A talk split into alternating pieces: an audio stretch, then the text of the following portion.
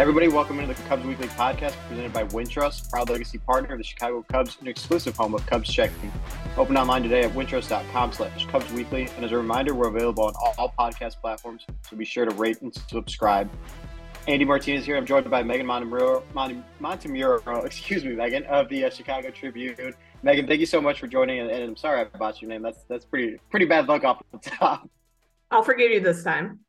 Thank you, thank you. So the Cubs are going through a, a, pretty rough stretch, as as everyone's aware. They since they took two out of three against the Padres, they've gone five and thirteen. We're recording this Wednesday before the Cubs finale against the Astros in Houston. We're both here in Houston. Meghan, I guess I want to get started with just like in the that 18 game stretch like what have you seen what's been your takeaway what's what's kind of been going wrong since since that two of three uh series against the padres yeah, I mean, I think the big thing is that they're just not in sync. The offense has been in this prolonged slump going on about three weeks at this point.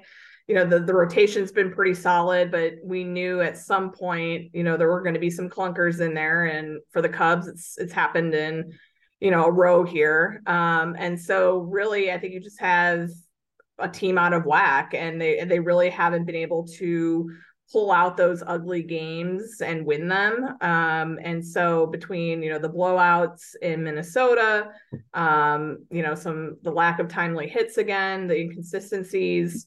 Um, the bullpen hasn't been, you know, what they've needed it to be, uh, especially in the high leverage spots. So it's kind of everything that can go wrong right now is going wrong for them.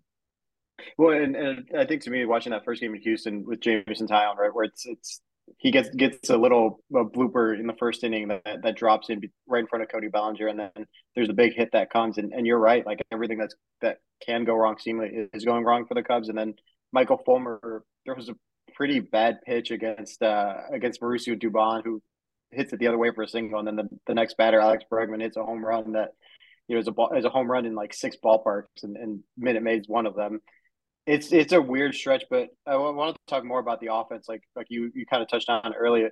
It, it, we knew that they weren't going to be the number one offense in the National League like they were in April to, to start the year. Like you just knew that wasn't sustainable because that's not necessarily how they were built or planned to be built. So what what's been for the offense like what's been going wrong? Is it just strictly for you to clutch hitting, if you want to call it that, the runners in scoring position, or is it is there more to it in in, in with the offensive struggles?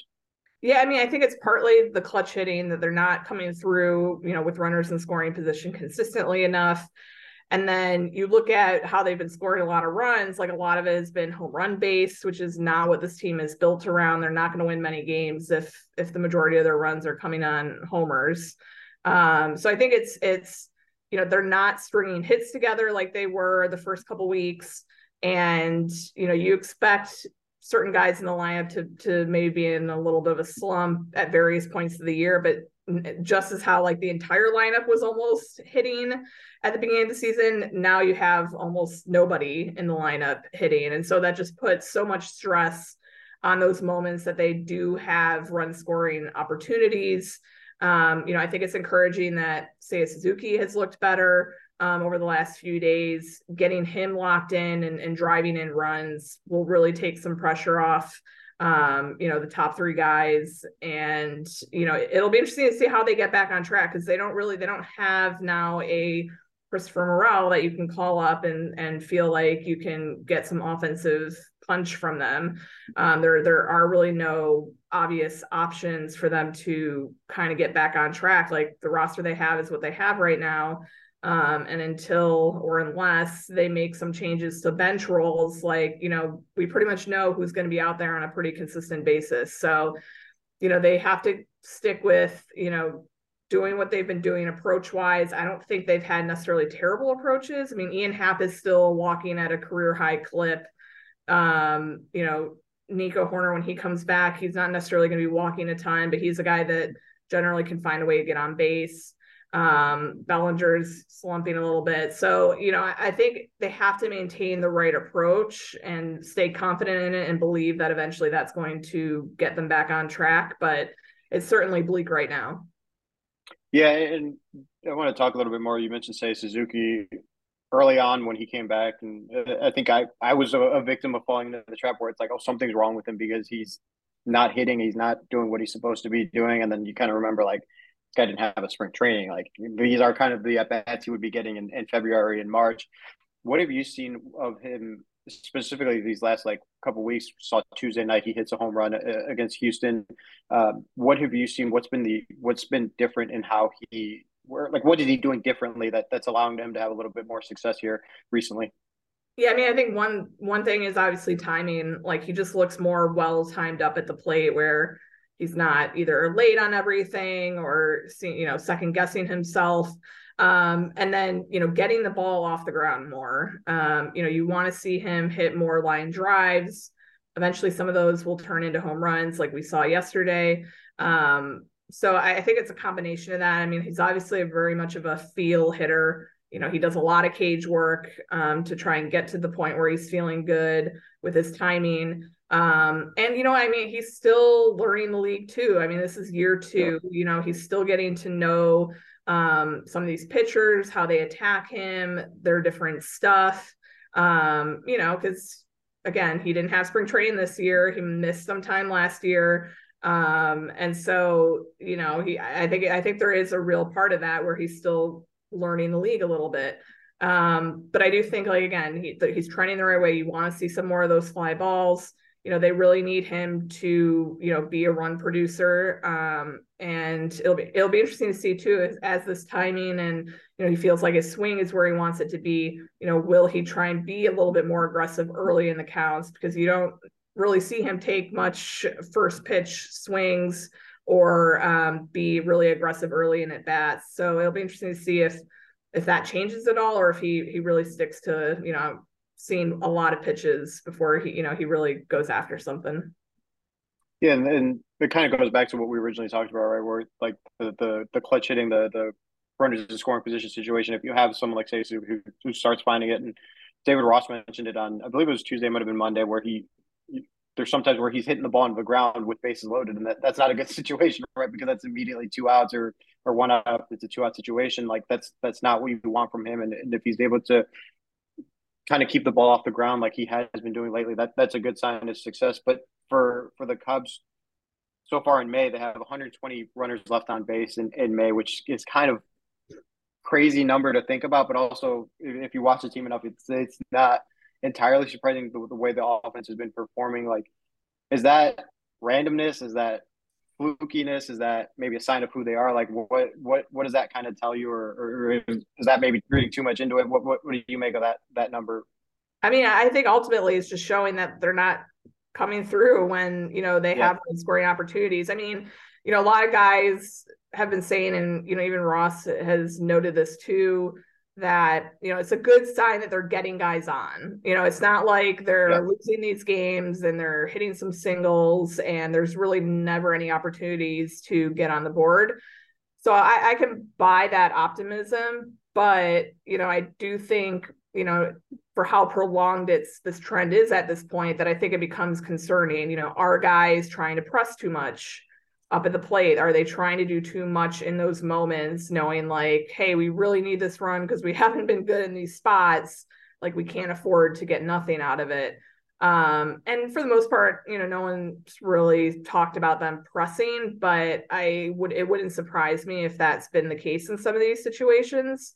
Um, and yeah, I mean, ultimately, like, you know, the manager, the coaching staff could put guys in the best possible positions, but at some point, it's on the players to produce in those moments. Um, so it'll be interesting to see what can finally get them out of this this stretch. You know, I think you know they they need a couple games where they just wallop on the opposing pitching and and get some of that collective confidence back. Um, I do think it helps having the veteran veteran leadership that they have in that clubhouse, you know, talking to Trey Mancini the other day, like they they know they can be good. And they also, you know, a lot of these guys have been on teams that have been in the postseason, have won a World Series. Like these kind of things happen over the course of the season, even for good teams. Good teams go through tough stretches too. It's just how quickly can you get out of those stretches? And right now you're if you're the Cubs, you're you're entering that danger zone because they're in this tough stretch of a schedule where, yeah. you're you're really not going to have many opportunities here where you can, you know, point to a pitching staff and be like, okay, like we have an opportunity to to get on track against a, a lesser group. Um, so you know they're going to have to find a way to do it against some good pitching. And it's, it's interesting you mentioned that because to me, I thought the that that turn, if you want to call it that, whatever you want to, the, the, the mountain coming down on the mountain, like whatever uh, phrase you want to use, whatever analogy you want to use. Like I thought that was coming after they beat the Cardinals in the finale. Like I, I thought that was a series that they could have gone really the completely other way, where they could have won all three or at least taken two out of three, and then they go out and beat Minnesota against Sonny Gray, who's as we mentioned, like that's not a that's not a that's not a slouch of a starting pitcher by any means. But then they had those those two clunkers, uh, as, as, David Ross of you, as as everyone has used that phrase, which I love, but uh, as everyone has used to to kind of describe what happened, it's it's a it's a daunting stretch. But the pitching, which was as, was just as good too, hasn't been as good as it has been, and we saw that especially in Minnesota, where Marcus Stroman, who was the Cubs probably the second best pitcher behind Justin Steele, only goes two and two thirds. Hayden Wesneski goes five innings uh, the Saturday against against Minnesota, and then Jameson Taillon has a, a four and two third outing. Uh, it's it's a tough stretch for even Justin Steele in the last his last outing against the Astros, uh, only six innings, and I say that only with the caveat of like he's he's been really really good. What what have you made of the starting pitching in May? Because some of these numbers kind of suggest that there's there's there could be some deeper issues with with the starting pitching this month. 22nd in, in ERA with a 4.80, 26th in strikeouts, 102, and their their starting pitcher ERA is, is uh 5.0. So like, what what what's what do you make of the starting pitching so far this month in May? Yeah, I mean, in the case of Taillon, you know, he's coming back from off off the IL. He never really got in a rhythm, or even I would say even fully built up coming out of spring. Yeah. Um, and he never he didn't go on a rehab assignment after coming off the 15 day IL. So you know he was on a pitch count the first two games for sure. Um, and because he had only maxed out basically at 65 pitches coming into his start against Houston, like they still can only push him so far. I mean, and, and you look at his outing against the Astros, I mean, he definitely was done in by some bad luck.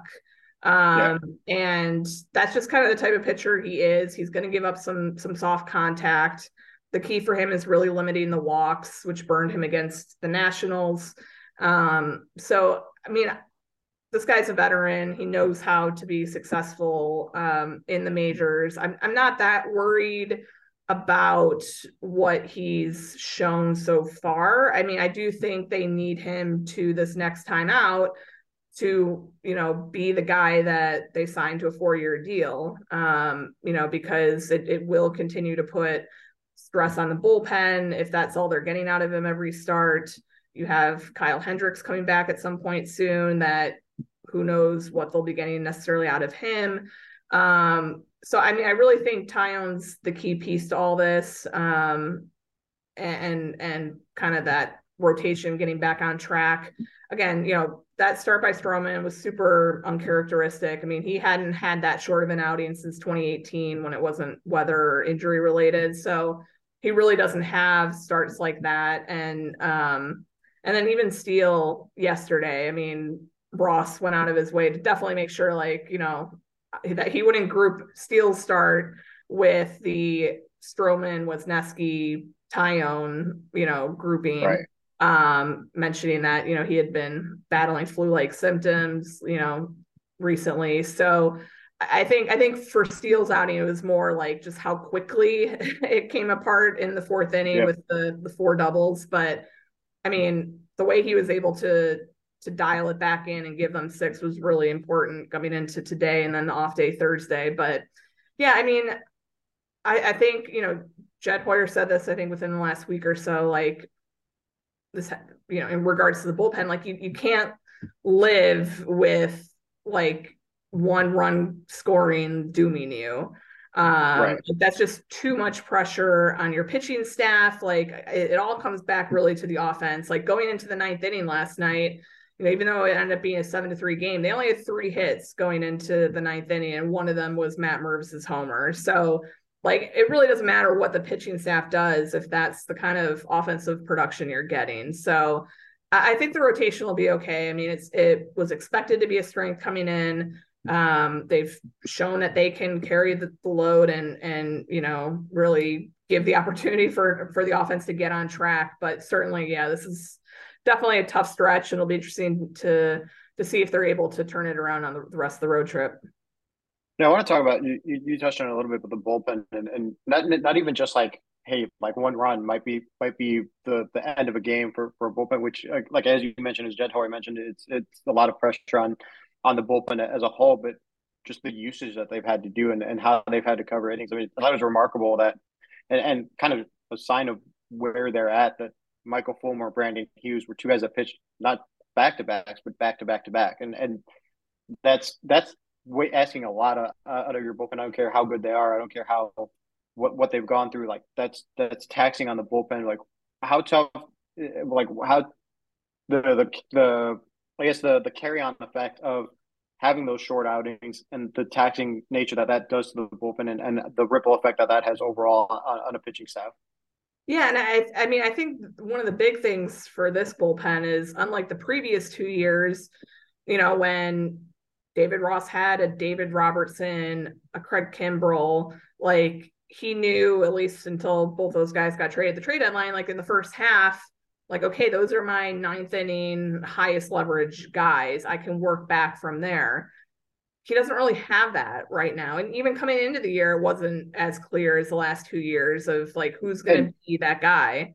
Um, and I was um, going to say really quickly too, like uh, to just to jump in, but he also had like an eighth inning guy and a seventh inning guy, like Ryan Tepera and Andrew Chafin in 21, and then Mychal Givens and and Chris Martin in 2022. Like he he doesn't have a ninth inning guy, let alone a seventh or eighth inning guy.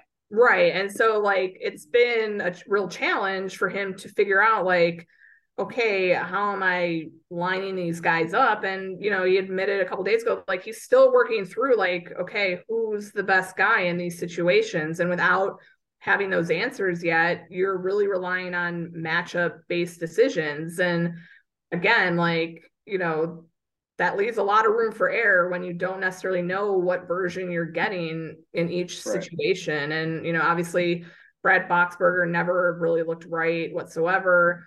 Um, you know, Ross was talking about how he had a groin injury issue that he was working through, and then that led to like mechanical issues. And then once those got worked out, you know, through all that, then his arm, you know, was hurting. And so, you know, that's not a great sign. And Michael Fulmer, you know, again, this isn't a guy that has a huge track record in being a, a strong reliever. Um, and he hasn't really found his footing yet. I, I, I don't think that outing against Houston was terrible. Like you noted, like it was a fluky hit and then a home run to the Crawford boxes that looked like a pop up. Um, right. So, you know, otherwise he had been pretty good over a two week stretch after the Dodgers series. But beyond that, like, you know, Brandon Hughes has been on the IL twice. What can you get out of him? Adbert, you know, has looked good, but you know, it sounds like he was uh, uh, battling the same illness over the weekend, um, and you know, only went one inning the other night. Keegan Thompson hasn't looked like the shutdown guy that they had last year or in previous relief situations coming into the year. Um, you know, uh, Mark Leiter Jr., he's only pitched once in like the last eight days. So, you know, he might not be right. So there's just not a lot of great options yeah. for David Ross at the moment. And like, I understand the heat that he's gotten for, for some of those decisions, but also like, there's nobody that I would say that's in the bullpen that has truly been lights lights out, shut down. You know, I I would buy it if you want to make the case for Adbert to get more chances or Jeremiah Estrada, but like it's it's slim pickings right now for guys that are really locked in in the bullpen, and, and that's just going to make it tough in general to to make those decisions. Yeah, and, and with Jeremiah Estrada, it's I mean we've seen it in the past with with David Ross and, and other managers where like they, they kind of have to pitch themselves into those roles. Like you don't want to call up a guy from AAA and say, "Hey, ninth innings here is it's a one run lead. Like good luck." Like, it's just not a good situation for for anyone. But there there was the Cubs made a few roster moves to kind of remedy some of these issues with the bull with the starting pitching. We're going to take a quick commercial break. We'll come back. We'll talk about that. We'll talk about Hayden Wesneski and, and many more and much more here with with Meghan Montemurro, the Chicago Tribune. You've got the jersey, the ball cap, the foam finger. Everyone can see you're a Chicago Cubs fan from a mile away. Ready to take your look to the next level?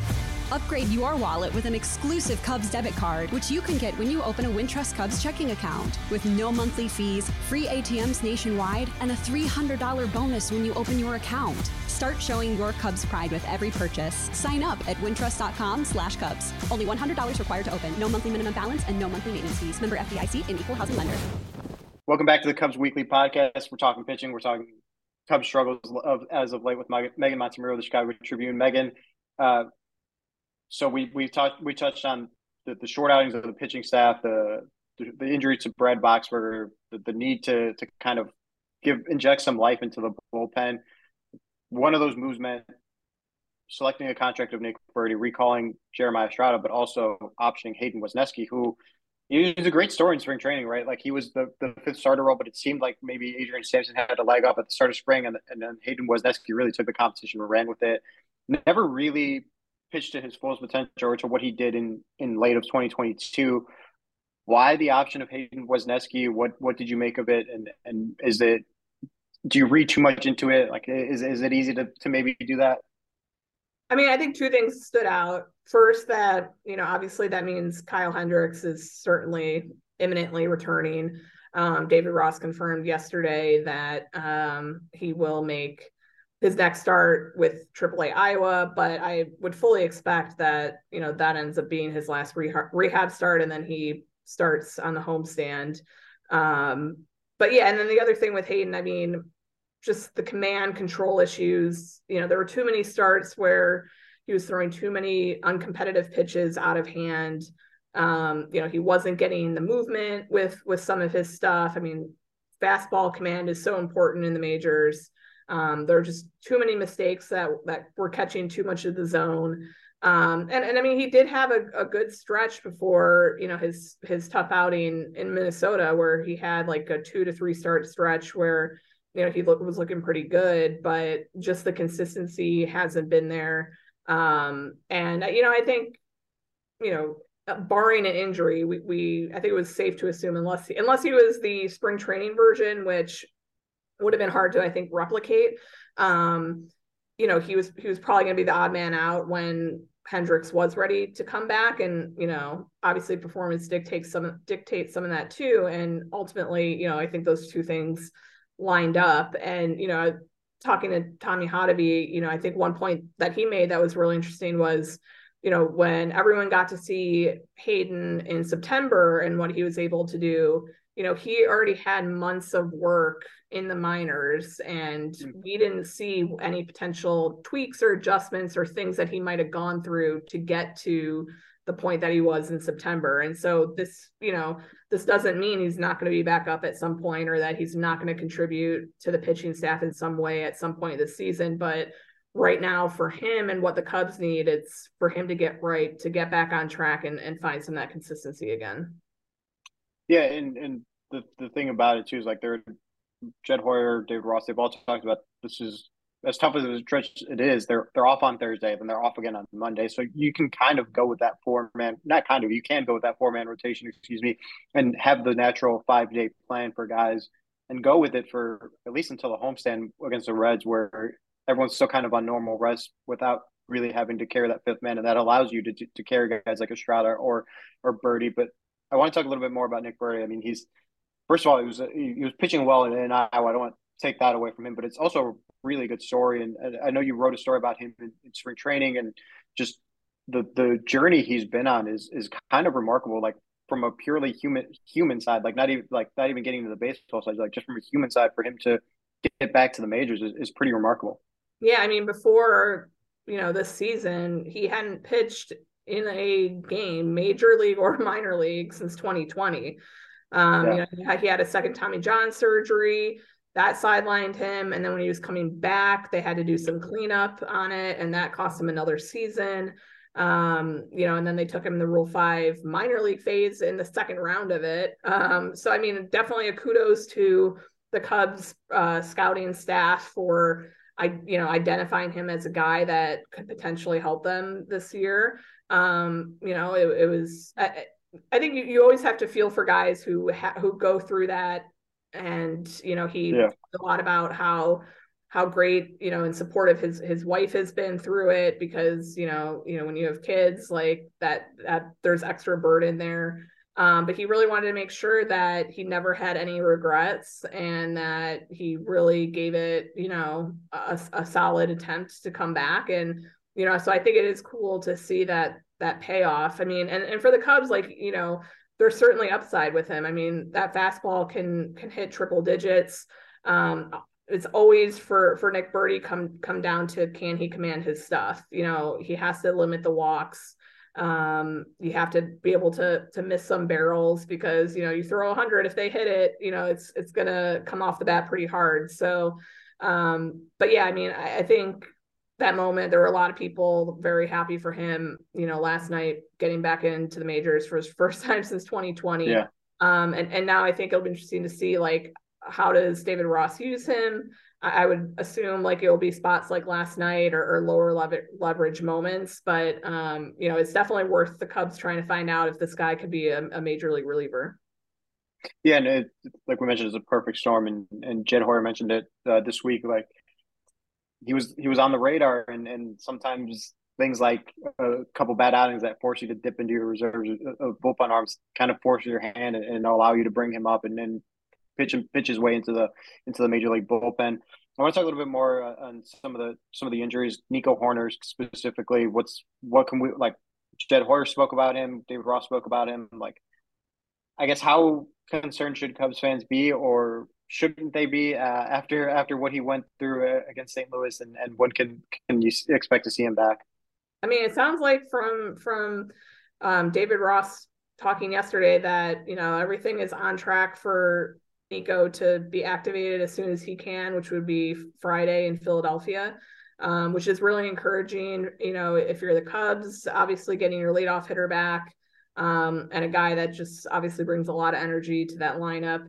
Um, you know, and he, obviously had the hamstring issue uh, a couple years ago that that kept him out for six weeks, but really from the start, um, even after they put him on the IL, eh, the, there was always optimism that you know he was going to just need a, a, minimum stint and might not have needed it at all. Um you know but with the off day and all that you know they just figured better to play it safe and put him on the il but yeah if, if he really is ready to come off the il on friday which you know everyone sounds encouraged that that's what's going to happen um you know that certainly is going to help the offense yeah and i want to get back to to the offense a little bit before before we wrap up but Christopher Morel, Matt Mervis a couple weeks ago, last week, the last few weeks, fans have been clamoring for them to, to come up to the major leagues. Like, when are they coming up? What like what's the hold up? When are they when are they going to be at the major league level? And for Christopher Morel especially, like he's he's when he makes contact, it, it can go very far and, and, be very loud. And,